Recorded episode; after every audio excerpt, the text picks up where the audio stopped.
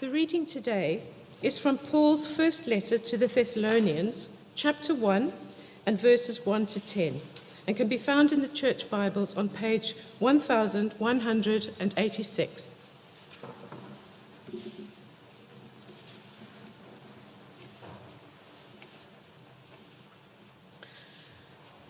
Paul, Silas, and Timothy, to the church of the Thessalonians in God the Father and the Lord Jesus Christ, grace and peace to you. We always thank God for all of you, mentioning you in our prayers. We continually remember before our God and Father your work produced by faith, your labor prompted by love and your endurance inspired by hope in our Lord Jesus Christ.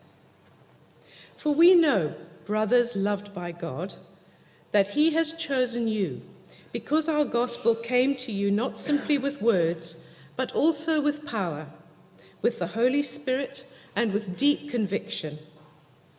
You know how we lived among you for your sake.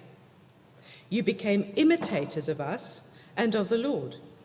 In spite of severe suffering, you welcomed the message with the joy given by the Holy Spirit. And so you became a model to all the believers in Macedonia and Achaia.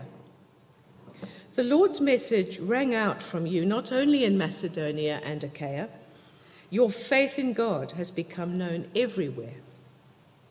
Therefore, we do not need to say anything about it for they themselves report what kind of reception you gave us. They tell how you turned to God from idols and serve the living and true God, and to wait for his Son from heaven, whom he raised from the dead, Jesus, who rescues us from the coming wrath. Thanks be to God. Let's pray uh, as we look at this passage, and then. Um we can see what it means for us today. Heavenly Father, we thank you uh, so much for your word, the Bible.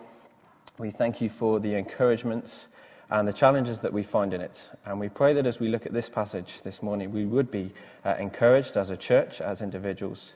Uh, and we pray that we also might listen carefully to the challenges that it presents to us as well moving forward. We ask that you'd humble our hearts and give us minds that can understand uh, and hearts that are able to accept what you teach us.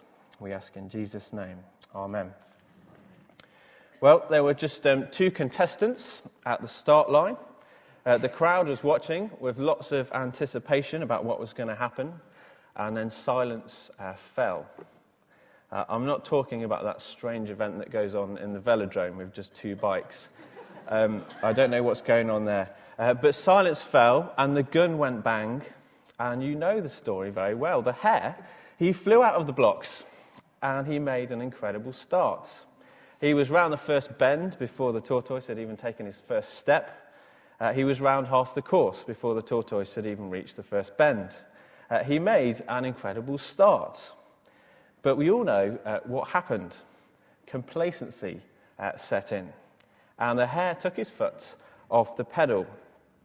While he slept at the side of the road, put his feet up, uh, the tortoise, slow and steady, overtook and he won the race instead. And I'm sure you can imagine, can't you, the wild celebrations in the tortoise camp. but ignore them uh, for just a moment. Um, I tell you this story not because of the tortoise, but because uh, Christians have a real tendency to become like spiritual hares.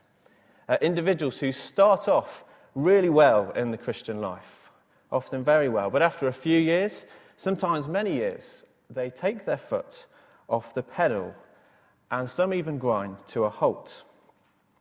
And because the church uh, is made up of individual Christians, when individual Christians take their foot off the pedal, well, whole churches can wilt and die.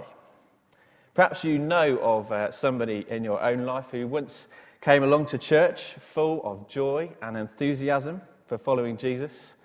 They were very serious about uh, tackling sin in their lives. Uh, they appeared uh, focused on following Jesus closely and eager to take every opportunity to share their faith. But for whatever reason, they became half hearted. They became consumers rather than contributors uh, in church life. Perhaps they became disillusioned uh, by God because of personal uh, difficulties, difficult personal times. Or maybe they were uh, simply lured away, perhaps by other things that the world could offer them that at that time seemed better, uh, seemed more important, seemed more exciting. I can think of a very good uh, friend, Christian friend, who I led a CU with uh, in college. I'd invited him along to a holiday club, actually, and he'd become uh, a Christian, seemingly. He was involved in leading uh, a really big Christian union uh, up in the north of England, that's above Oxford. Um, sadly, sadly, though, uh, he got involved in a really unhelpful relationship, which over time compromised his Christian morals. You probably know what happened next. He stopped going to church, and now he's completely wandered away from the Christian faith. Uh, and he's even refused to speak to myself and another Christian friend when we try to talk to him uh, about anything, not just Christian things. It's really sad, isn't it? That many who start well take their foot off the pedal and they stagnate. And perhaps as I mentioned some of those things, you might even recognize some of those things happening in your own life. Where there's a challenge in these verses to us this morning, if that's you. But there's also a really big challenge for those of us who are going on well with the Lord, not to become like spiritual hares. You see, this uh, letter to the Thessalonians wasn't written to backsliding or sleepy Christians. It was written to Christians who were going on incredibly well with the Lord. Just look back through uh, the passage with me briefly. So impressive was the faith of the Thessalonians. In verse 2, uh, the Apostle Paul himself tells them when he prays, he thanks God always for all of them. There was so much evidence of genuine and real faith that in verse 4 he says, We know, brothers and sisters, loved by God, that he has chosen you. You see, the gospel had come to the Thessalonians and completely transformed their lives. Verse 5 it didn't just come with words, but it came with power, with the Holy Spirit and deep conviction. In other words, God powerfully and obviously transformed their lives through the good news of the Lord Jesus. And so big and obvious is that change. Paul says, We know, we know, we're sure you are chosen by God. That's a remarkable thing to hear, isn't it? From the Apostle Paul himself. And look, else, look at what else he says in verse 7. You became a model to all the believers in Macedonia and Achaia. That's modern day Greece to us and a little bit further north uh, as well. Uh, that's a little bit like Paul saying that the church in Basingstoke collectively has become uh, the standout example of Christian faith to the whole of England, uh, Scotland, Wales, Northern Ireland. We'll include Ireland as well. But it's more than that. Look at verse 8. The Lord's message rang out from you not only in Macedonia and Achaia. Your faith in God has become known everywhere. Therefore, we do not need to say anything about it. Isn't that an incredible statement for Paul to make? Their Christian example is so good, the teaching of the Apostle Paul, and I'm going to be careful saying this, but it's almost made redundant. Doesn't need to explain what the Christian faith looks like because their example is so good. And so, what we see in this passage, first of all, is an excellent example, a model of Christian faith to learn from and aspire to. And I hope um, as you do, as I've done, as I've looked at it, you'll see some very encouraging signs uh, about St. Mary's Church and many of the individuals in it. But we also uh, need to look at the bigger picture, which we'll come to later, because Paul, as I've said, didn't just write to pat them on the back I mean, he did write to encourage them, but he wrote to urge them not to take their foot off the pedal. Uh, a few times in this uh, letter, he tells them to live as they were doing more and more. That little phrase comes up in chapter 4, verse 1 and verse 10. And there's something very similar along those lines in chapter 3, verse 12 and chapter 5, verse 11.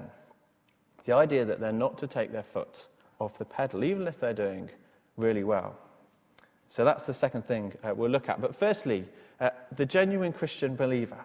What are the standout features of a transformed gospel life. Look back uh, through the passage, uh, and we're going to start in verse 3. Uh, and there are three things in there for us to see. A genuine Christian believer is marked by faith that works, love that labours, and hope that endures. Often, uh, Christians and the church are seen by the world, aren't they, as something where faith is essentially let go and let God. It's sit down uh, and sit still Christianity. Or it's seen as being a, a fluffy, cuddly, uh, lovey dovey, almost hippie uh, kind of weird, loving community.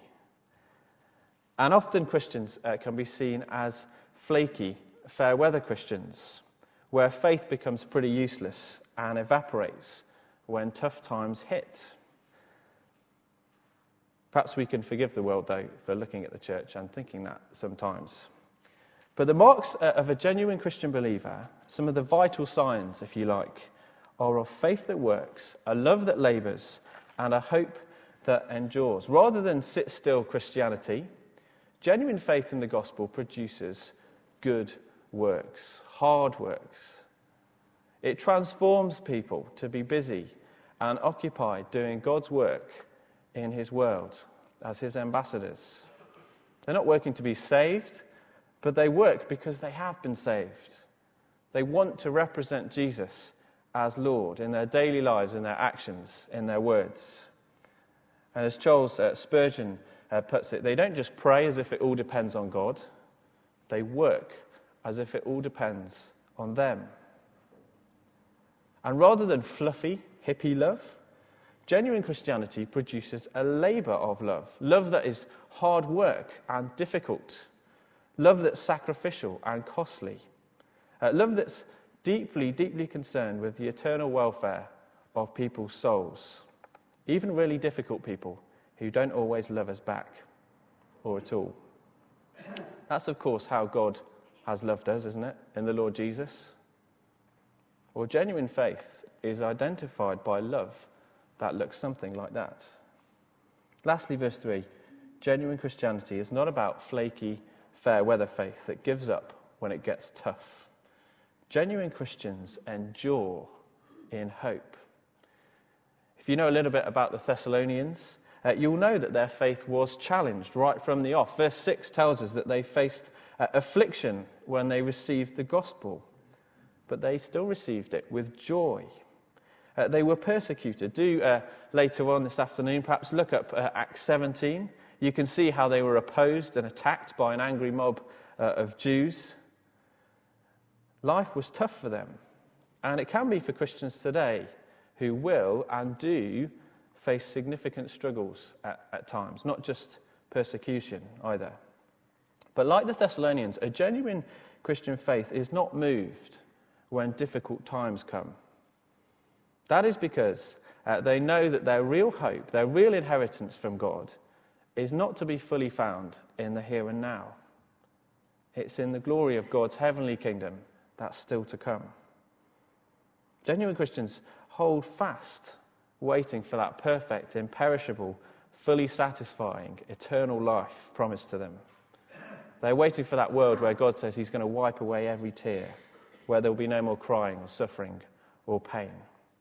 And so they don't throw the towel in on God when life gets tough. Now, they might not understand everything, they might struggle to do that. But they recognize God is with them, and somehow He's working for that good. And often, even in the deepest possible pain, they're able to joyfully say it's well with their soul. Now, having been at St. Mary's for seven years, and Anna's been here for quite a bit longer, one of the things that's uh, most sad for us as we look to move on is that we're leaving a church family where there's so much evidence that this church is full of people with genuine faith. It's a church where so many people demonstrate faith that works, love that labours, and hope that endures. I'm particularly uh, grateful for being able to serve with the youth teams, uh, many others, but particularly the youth teams I think of, of those who really do work so incredibly hard. They're here last thing on a Friday and first thing on a Sunday. And unlike me, uh, they don't get paid for it. And there are, of course, plenty of other groups as well, aren't there, that are the same. and lots of other things that go on behind the scenes in people's lives. Together, Anna and I, we've experienced uh, the generosity and kind love of people, often at a personal cost to them. Uh, when we got married, uh, and also since Lola's arrived, they're two great examples uh, of that. But there are also plenty of individuals who know who they are, and I won't name them, but they've consistently loved and cared for us sacrificially, not just practically, uh, but spurring us on in our Christian walks uh, when perhaps life has been a little more difficult. Then, of course, uh, you'll know, as I do, the inspiring testimonies of those who've endured through some really difficult challenges in life. But throughout it, they've clung fast to the great hope of the gospel, even when their future looked very bleak indeed. They're just some of the things that we've been encouraged by, and I hope you are too. But there's more encouragement too uh, in this passage. Look at the summary report uh, in verse 9 to 10. This is what Paul heard. They tell how you turn to God from idols to serve the living and true God and to wait for his Son from heaven, whom he raised from the dead, Jesus, who rescues us from the coming wrath. Genuine Christianity here is summed up as three things turning, serving, and waiting. The Thessalonians aren't just uh, a nice group of people who try not to sin too much. They're a forgiven group of people whose number one priority in life is God and His glory. He's got the supreme authority over their lives, He's supremely valuable to them. And so they don't seek to serve themselves anymore or their own agendas. They seek to serve God and His will in everything that they do. And they're not focused or distracted by the things this world could offer them idols. The only really significant date in their diary is when Jesus returns to rescue them. That is their hope, and that's what they live for. That's what they're waiting for. Now, it was said last night St. Mary's is not a perfect church. All of us are here for a start. Makes it difficult, doesn't it? But it is a, very faithful church, full of genuine Christian believers, transformed by the gospel. People who, by God's grace, have and continue to turn to God from idols, faithfully serve Him, and who are waiting until He returns. Now, you can probably think of many other examples and encouragements, and we should be really encouraged because when uh, I look through this passage, so many people's faces uh, come up in my mind.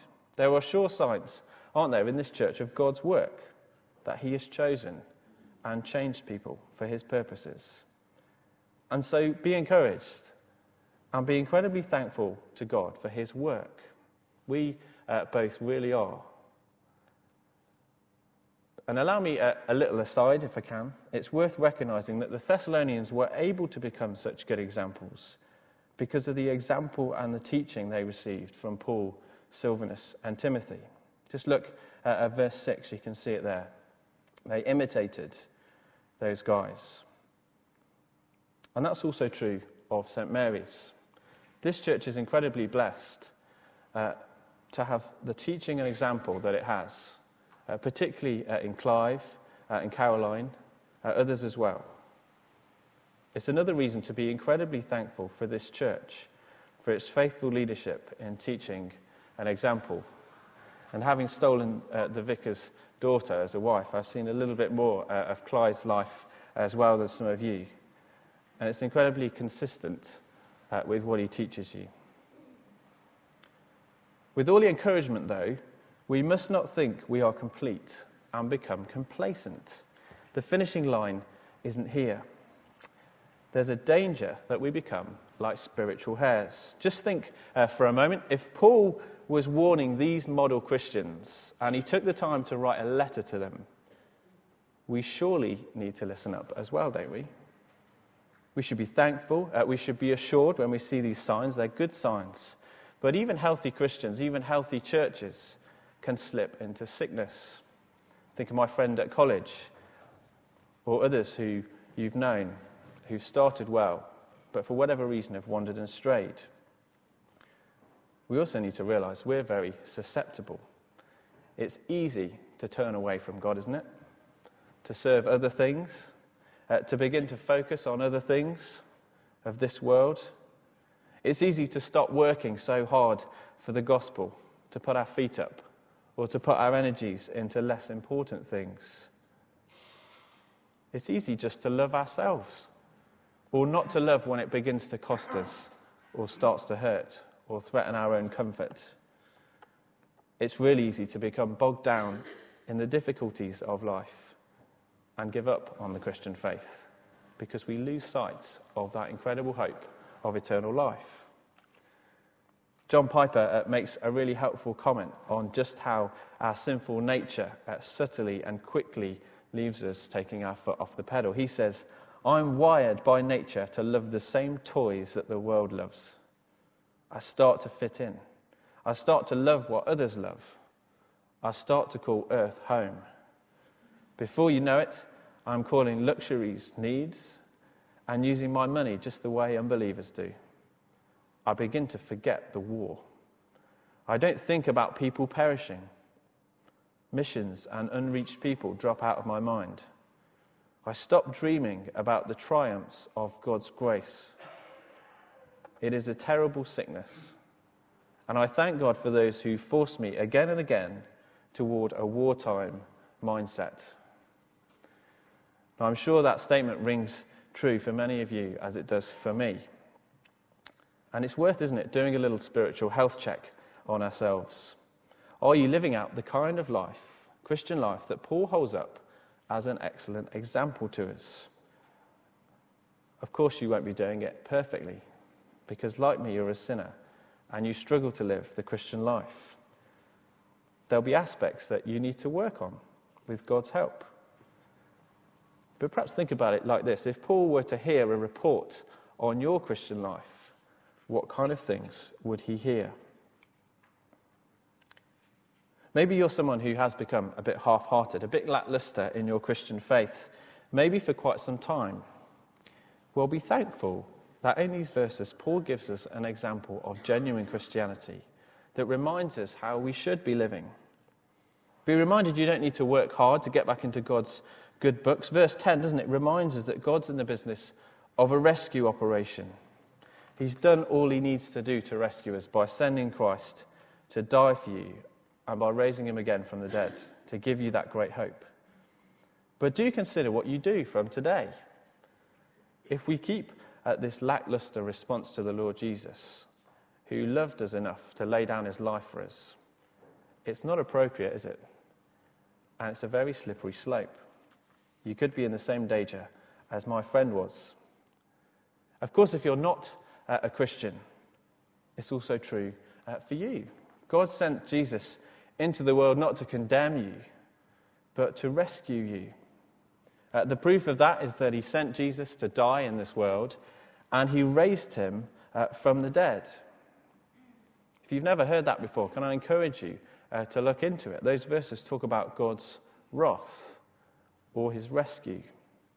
Uh, we run courses here all of the time. Uh, you'd have a great time on a Christianity Explored course or similar to find out a little bit more. But that's how much uh, he loves you. He died for you and he rose again. And like he did with the Thessalonians, he will begin his saving work in you if you turn to trust him. You could even start the Christian race uh, now by recognizing your sin and turning to the Lord Jesus as your Savior and Lord. But what about you if you're someone who is walking well with the Lord? Well, be encouraged. But listen to what Paul says in Thessalonians chapter 4 verse 1. You might like just to turn there briefly. He says, "Finally, then, brothers, we ask and urge you in the Lord Jesus that as you received from us how you ought to walk and to please God, just as you are doing, that you do so more and more.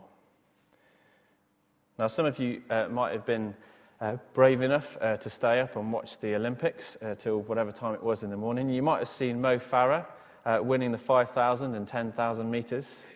What's incredible about that is that it's not just uh, the double double consecutive Olympics, but it's how he wins them, isn't it? after thousands of metres, most of us would perhaps manage a lap and we'd be miles behind. But after thousands of meters, uh, at what is pretty close to a sprint for most of us the whole way around. In the last few hundred meters, he seems to find another level, doesn't he? And the commentators, I noticed, said he's kicking on towards the finish line. Now, I wonder, will Paul say that of your Christian life? Are you kicking on more and more? Are you pressing on? Have you got that kind of mindset? That's what every Christian uh, should do. And that's what we're challenged uh, to do, regardless of how many encouragements we can see. Kick on more and more. Now, as we head off um, to college uh, this week, as we move on from St. Mary's, can I ask that you would pray that uh, for Anna and I, uh, and for Lola as well? Uh, pray that we'd grow to know Jesus and to live for Him more and more. Uh, pray that we wouldn't grow complacent when things are going well. And pray that we wouldn't give up when things get difficult. that's what we'll be praying for you guys as we go. Because individually, uh, if we become spiritual hares, we're in danger. But when individuals become like that, whole churches can wilt and die. Wouldn't that be a terrible thing to be part of something like that? Why don't we pray uh, that God would help us, that we'd be encouraged, but that we'd keep on more and more in our Christian lives? Let's pray.